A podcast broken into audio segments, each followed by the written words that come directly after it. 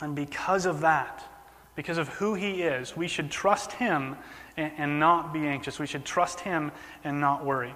So let's go ahead and read our text tonight, and then we'll get into the details of it. If you don't have a Bible, there's, there's some at the end of the rows, and you'll find tonight's passage in those Bibles on page 811.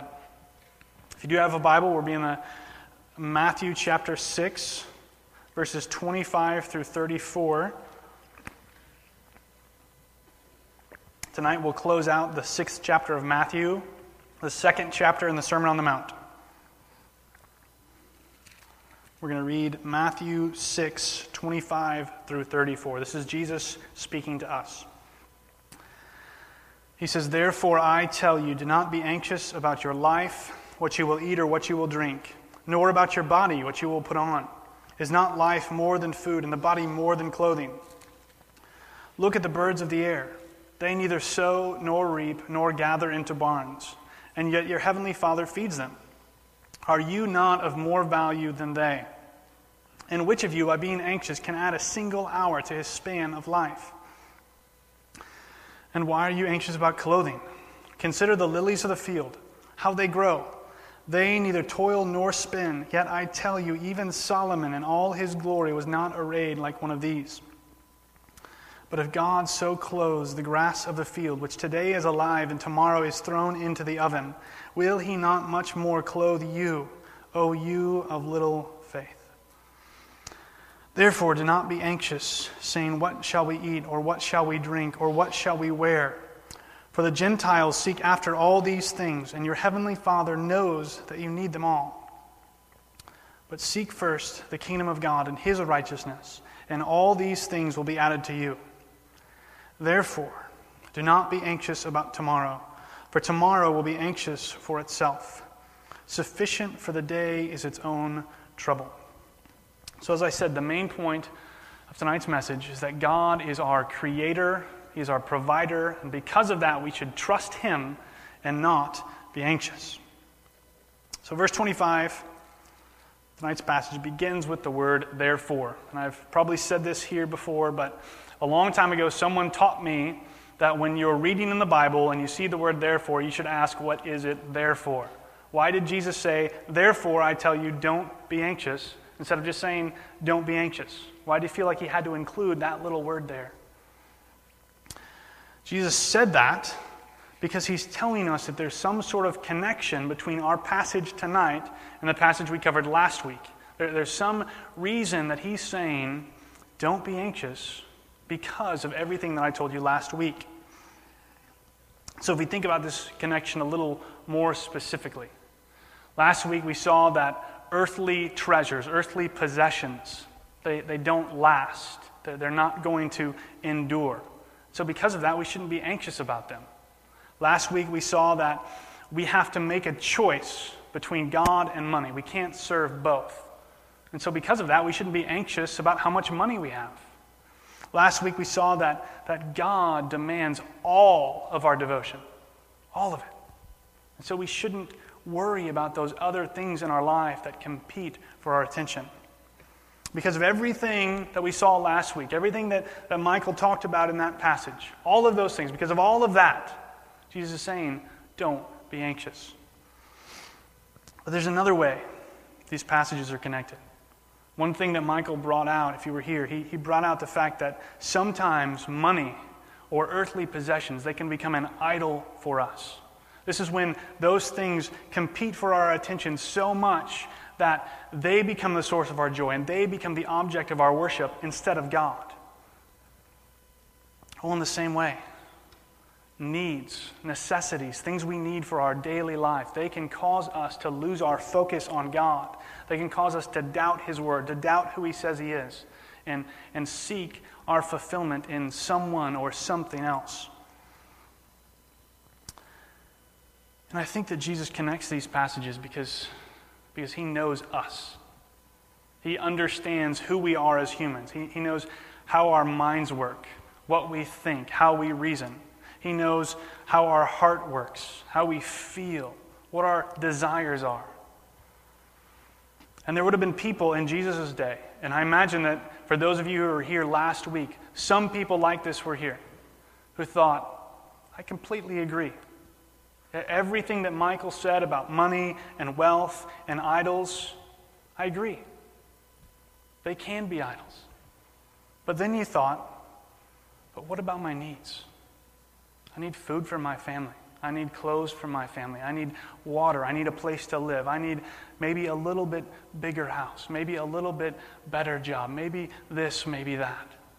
And you thought, I get that. I get that money can be an idol, but what about my needs? And so, this is why Jesus goes in to talk about being anxious about our needs. You see, all of us, no matter who we are, no matter what we're going through here tonight, we have reasons, at least one reason in our life to be anxious. There's a new school year starting. Some of us might be in new jobs. Some of us might be going through changes at our current job. We might have a new baby or going to be having a baby this year, or maybe the, the kids that we have are, are going through changes and growing. We all have reasons to worry. We all have reasons to be anxious. And if, and if you don't think you do, just consider the fact that right now, as we're meeting, our government is playing a $14 trillion game of chicken with our economy. So if that doesn't cause you to worry, I don't know what will. But even though all of us, whether, whether we have a relationship with Christ or whether we don't, even though we all struggle with anxiety, Jesus tells us not to be. It's the first thing he says. He says, Don't be anxious. And before we get into the text, you know, since we're talking, since Jesus is commanding us tonight not to be anxious, I think it would be better for us to, to kind of define anxiety and really know what we're talking about instead of just assuming, oh, we, we all know what that is. And so, just to throw out a definition of anxiety, it could be defined as, as uneasiness in us, uneasiness caused by fear of danger or misfortune. So, there's, there's something coming, and it freaks you out, and so you get all stressed out about it. That's essentially what anxiety is. And biblically, there's two types of anxiety there's, there's a good kind, and there's a bad kind. This first kind of anxiety we could call a God centered anxiety, a God centered worry. And this results from us trying to look at the world from God's perspective, us trying to look at the world with a biblical viewpoint or a biblical mindset. So, for example, we should be concerned, we should be somewhat anxious about the spiritual state of our family and our friends and our neighbors. If, if it doesn't concern us, that we know people, that we love people, that we have relationships with people who don't know Christ, then there's probably something wrong with us. That, that should concern us, that should worry us. And just so you don't think I'm making this type of anxiety up, look at uh, 2 Corinthians 11 real quick. If you don't want to turn there, you don't have to, I'll read it. 2 Corinthians 11, verse 23, Paul is, is explaining to these guys. He's arguing with these guys who, who don't think he's qualified to be an apostle. So he kind of runs through this list of things that he thinks back up his qualifications. And this is what he says Are they servants of Christ? I am a better one. I am talking like a madman. With far greater labors, far more imprisonments, with countless beatings, and often near death. Five times I received at the hands of the Jews the forty lashes less one. Three times I was beaten with rods. Once I was stoned. Three times I was shipwrecked. A night and a day I was adrift at sea, on frequent journeys, in danger from rivers, danger from robbers, danger from my own people, danger from Gentiles, danger in the city, danger in the wilderness, danger at sea, danger from false brothers, in toil and hardship, through many a sleepless night, in hunger and thirst, often without food, in cold and exposure. So Paul runs through all these things that, that he's struggled with in his life. He's been beaten four times. He's been whipped. He's been stoned. He's been shipwrecked. He's been everything. And then he says this in verse 28. He says, And apart from other things, there is the daily pressure on me of my anxiety for all the churches.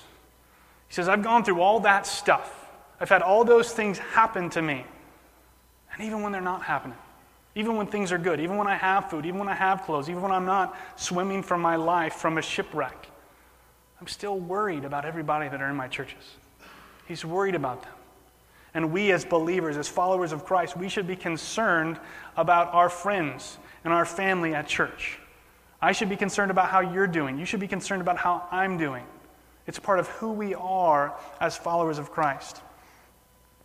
And so, this is, is a good kind of anxiety. We should feel what Paul felt. But there's also that second type of anxiety, that, that bad kind. We could call this a me centered or a self centered anxiety. This, this is what happens when we become so concerned about, about what could possibly happen to us. That we stop trusting in God, we stop having faith in Him, and we start relying on ourselves or someone else to protect and provide for our needs. We, we start looking to the future and we see something coming, and we think God isn't going to take care of that. I need to do it on my own. And obviously, in our text tonight, it's this second type of anxiety that Jesus is telling us not to have. He's saying, don't be, he's not telling us to not be concerned about one another. He's saying, don't have your anxiety cause you to doubt who God is. We're going to see this worked out in our text.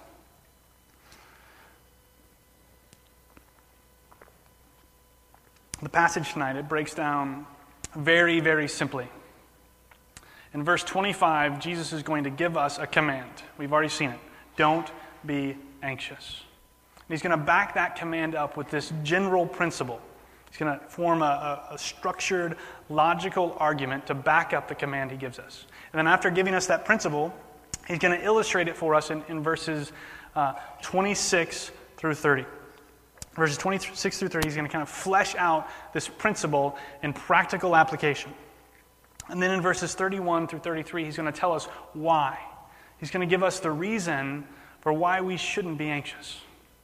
And then in verse 34, just in case we haven't gotten everything that he said, Jesus is going to give us one last, very, very simple, uh, almost comical reason why we should obey. So let's look at the principle he gives us in verse 25. He says, Do not be anxious about your life, what you will eat or what you will drink nor about your body, what you will put on. Is not life more than food, and the body more than clothing? So Jesus is really giving us two commands here. The first is he's saying, Don't worry about your life. Don't worry about your life, what you will eat, what you will drink. What he's saying here is, is, don't be worried about how your life is going to be sustained. Don't, be, don't worry about whether or not you're going to have food or drink. The second command is don't worry about your body. He's saying don't worry about how your body is going to be clothed. And he gives us this rhetorical question. He says, Is not life more than food and the body more than clothing? And what this is here is it's a specific type of logical argument. Jesus isn't just making this, this, this form up on the spot, he's, he's applying to something that, that all the people there would have understood.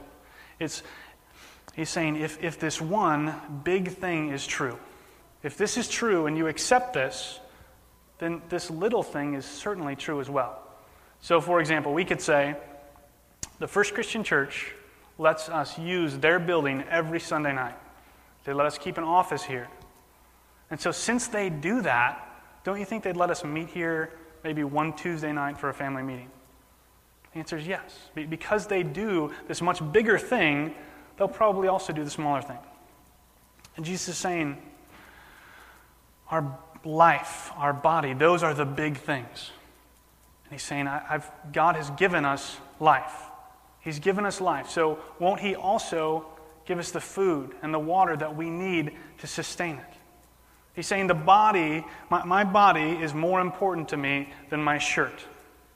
If somebody comes up to me and they, they cut off my sleeve, I'll probably be irritated but not nearly as irritated if they cut off my arm. My arm is a lot more important to me than my shirt or my sleeve. And because God has given me a body, Jesus is saying I should trust that He's also going to give me the clothes I need to protect it. He's going to flesh this principle out in verses 26 through 30. So in verses 26 and 27, he gives us the first example. He talks about life and food. He says, Look at the birds of the air. They neither sow nor reap nor gather into barns, and yet your heavenly Father feeds them. Are you not of more value than they?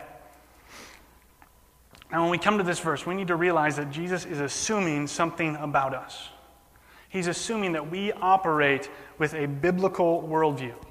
He's assuming that we understand creation just like the Bible explains creation that, that God is the creator, that God is the provider. If, if we're not operating from that worldview, what he's saying isn't going to make sense to us. It's going to be really confusing. So if I think, for example, that the, the world just kind of came about by chance, my life isn't a result of you know, God's intentional creation of me, it was just some, some random combination of molecules. If that's true, then I don't have any hope that one day I'm going to get the food and the drink that I need to live. See, because chance could just give me something else, something completely random that I don't need. I might need a sandwich, and it gives me a typewriter. That's the way chance works. Now, I'm, I'm not going to argue against those other worldviews. If, if you don't really agree with the Bible's account of creation or, or what it says about the world, you know, please come talk to me, but we don't have time to, to get into that now. we can agree, hopefully, with what Jesus assumes about us that, that God did create the world, that He didn't just create it and leave it alone, but that He's, he's active in it. He's sustaining creation, He's sustaining us, He's keeping us alive. So Jesus is saying that we need to look. We need to open up our eyes and look at creation, to see the birds of the air, to see that, that somehow they have food. Someone provides food for them. And because of that, he says, Are you not of more value than they? This is a rhetorical question. I think the answer is pretty clearly yes. You know, we might disagree. Some people might say, oh, you know, birds have souls, all dogs go to heaven, whatever. But the Bible says we're different from them. The Bible says, yes, we are of more value than they are. We are created in the image of God because we are men and women, we are His representatives on the earth. And so we are of more value than birds. And Jesus is saying, look at it. Somebody, someone takes care of them. Someone, the creator, the provider, gives them food. And we are more important than they are. So shouldn't we hope?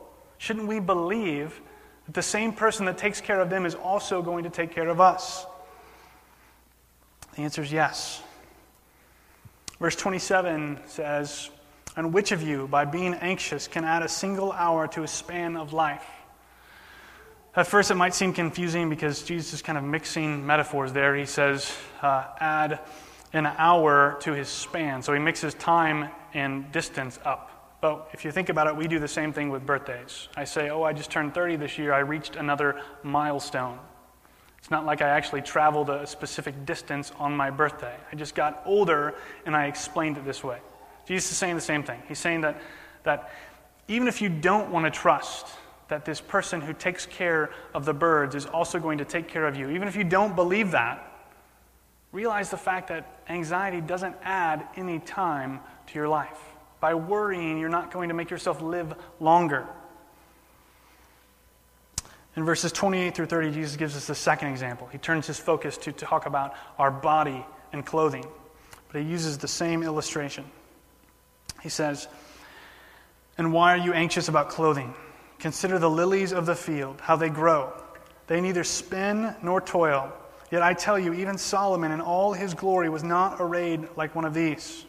But if God so clothes the grass of the field, which today is alive and tomorrow is thrown into the oven, will he not much more clothe you, O you of little faith? Again, Jesus tells us to look at creation to, to see how God sustains it. He tells us that grass and flowers, that they're, they're here one day, they're gone tomorrow. Somebody, somebody gathers them up and throws them into an oven where they're burned. And yet, God still provides for grass to grow. He provides for flowers to be, to be beautiful and to smell nice. He says that, that even Solomon, at, at the height of his kingdom, at the height of his glory, even Solomon wasn't dressed as good as the flowers are. And the point is that if God cares for them so much, if God cares for grass, for flowers like that, isn't He also going to take care of us? And so the next time you're outside working in your yard, the next time you're, you're cutting your grass, the next time you, you trim hedges, the next time you spray Roundup on a weed, Think to yourself, thank God that that doesn't happen to me. He takes care of us, He doesn't allow us to, to be killed like that. We are more important than grass. And Jesus is telling us something here when, he gives us these two illustrations. He's telling us how we can fight, how we can uh, battle against anxiety in our life. He says that a biblical understanding of creation, a biblical understanding of creation with observation, open eyes, looking around, if we combine these two together, they're going to produce trust in God. He's saying that, we, that you know, we, we, we're not just limited to looking at grass and flowers. We're not just limited to looking at birds. He says, look around, open up your eyes, look at creation and see how God takes care of it, and have faith that He's also going to take care of you. By, by doing these things, by, by learning from what Jesus has shown us to do in this text, we can fight against worry. We can fight against anxiety in our lives. In verse 30, at the end, that's where, where Jesus kind of gets to the heart of the matter and he fleshes this out. he says, Oh, you of little faith. You see, anxiety and worry in our lives, anxiety and worry in our hearts, they, they don't show other people. It doesn't show other people how crazy our circumstances are or, or how bad our financial problems may be or how uh, crazy the economy or our house or, or whatever might be.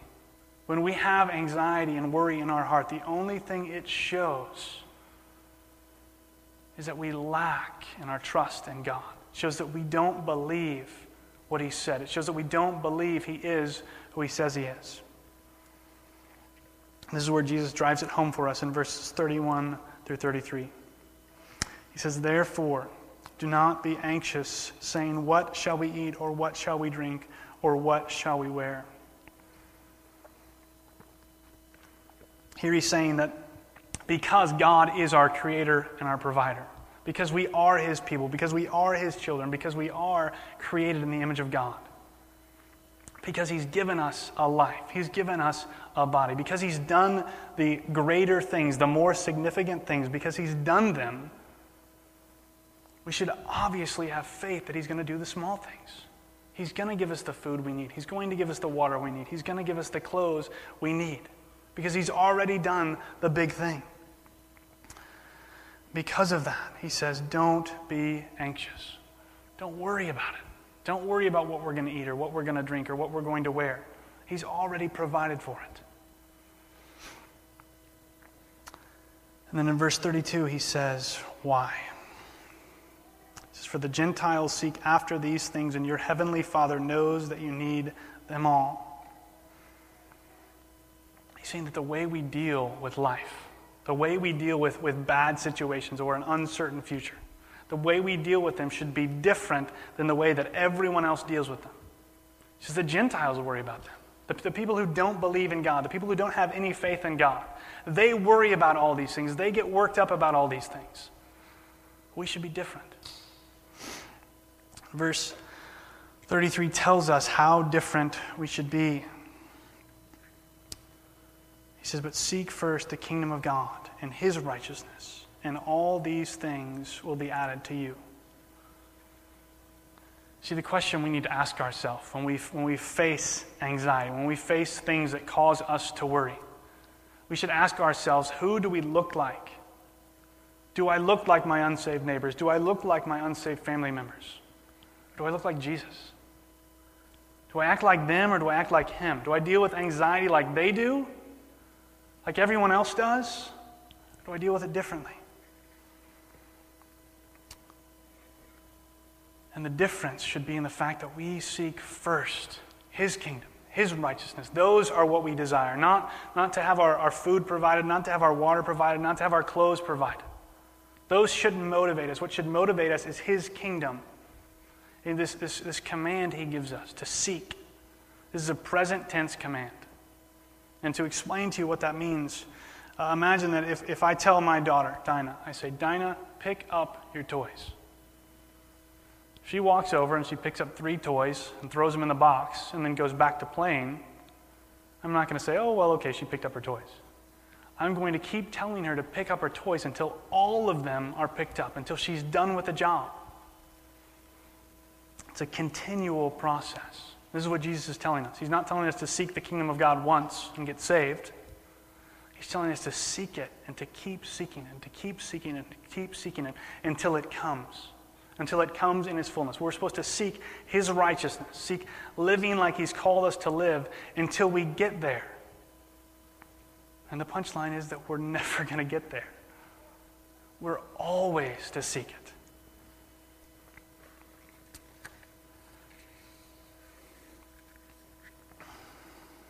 Jesus says that when we do, when we seek these things, all these things will be added to us.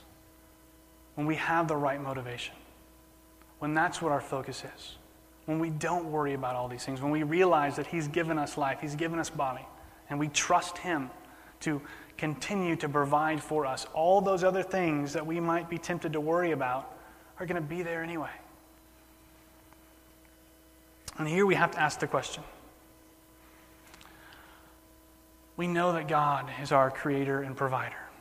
We believe that.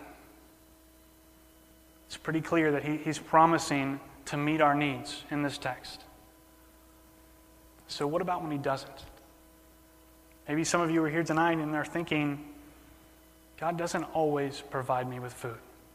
God doesn't always provide me with, with what I need. He's not meeting this need in my life. Or you think about people who, who live on the other side of the world and think, those people don't have food, they don't have clothes, they don't have water. What about them? Does, does God's promise not apply to them? Does it not apply to me? And we can say three things to answer this question. The first thing is that the promise that Jesus gives us in this passage is for children of God. In verses 32 and 33, there's a distinction between those who seek his righteousness, those who seek his kingdom, and those who don't. The promise is for those who do it. The second thing is that the promise that Jesus gives us in this passage is for necessities, not luxuries. He says that we'll have food, that we'll have something to drink, that we'll have clothes. But he doesn't say what kind of drink, or what kind of food, or what kind of clothes we're going to have. He says we're going to have. And the third thing that I think we should realize is that sometimes, sometimes we're called to give up these things when we suffer for righteousness' sake. We've already talked about that in the Sermon on the Mount. And, and in the passage I read earlier from 2 Corinthians, we saw that, that Paul said he went hungry. He, he was cold at night. He faced these hardships for righteousness' sake. And so, because of that, sometimes his needs weren't met. In the last verse, verse 34, Jesus gives us one last reason. He says, if all of this stuff, if this argument from creation, if, if who God is isn't enough to keep you from worrying, let me give you one more reason. He says this Therefore, do not be anxious about tomorrow, for tomorrow will be anxious for itself. Sufficient for the day is its own trouble. The last reason is common sense. And I, I have to imagine that Jesus said this with a little bit of a smile on his face. When he, when he tells the disciples, he says, Even if you do worry about tomorrow, it's not going to do you any good. What, what's, what's the point of, of worrying about tomorrow when you can't change any of it? It's going to come no matter what. You've got enough stuff to worry about today. That's what Jesus says. And I think that that's something that we can learn from because most of us here tonight would probably say that we're, we're in a period of transition. The Lord is, and I mean, that's a favorite among college students and even people who are, who are post college. We're in transition. We're not planning on being in Hannibal forever, but we're here right now, and so we're, we're just doing what the Lord asks us to do. And we spend so much time thinking about what's next. I'm going to do missions. I'm going to do ministry. I'm going to move here. I'm going to do this. I'm going to have this job. That we forget about what He's calling us to do right now. Spurgeon has this quote, which is fantastic.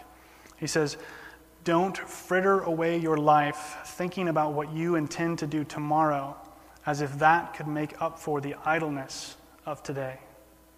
Don't fritter away your life thinking about what you intend to do tomorrow as if that could make up for the idleness of today. What he's saying is Don't spend so much time thinking and dreaming and, and telling other people about what you're going to do in the future. Do something today. And that's Jesus' point, too. He's saying that, that by, by worrying about the future, we can't do anything. But the command in verse 33 is to seek his kingdom first before we get there, before we start to try to worry about that. Do what he's told us to do today, tonight. As we kind of transition now to take the Lord's Supper together as a body, I'd encourage you to think about those areas of your life that, that cause you anxiety. Those things that, that get in your face and cause you to worry, cause you to doubt who God is, that He's able to meet those needs. And ask the Spirit of God to, to convict you and to challenge you to trust God more in those areas. And when you come to take the Lord's Supper tonight, I'd encourage you to think about this verse from Romans. Romans 8:32 says this: He who did not spare his own son, but gave him up for us all, how will he not also with him graciously give us all things? The bread reminds us that, that Christ's body was broken. The blood reminds us that his blood was shed. These, these two together remind us that our Heavenly Father did not spare his own Son. Remind us that he gave him up for us, for our redemption, for our forgiveness, for our salvation. And all of this stuff we worry about food and drink and clothing, our jobs, our kids, our finances, our house, our cars. All of these things are lesser things. And Paul's telling us in this verse, this verse from Romans, that he's already given us the greatest gift. He's given us the greatest thing he could give us, even, even greater than a life, even greater than a body. He's given us his own son. His own son died for us, and because of that, we should have hope that, that all the other things we need are going to be provided. Let's pray. Father, we thank you because of your grace, because of your love, that you did not spare your own son, but gave him up for us all.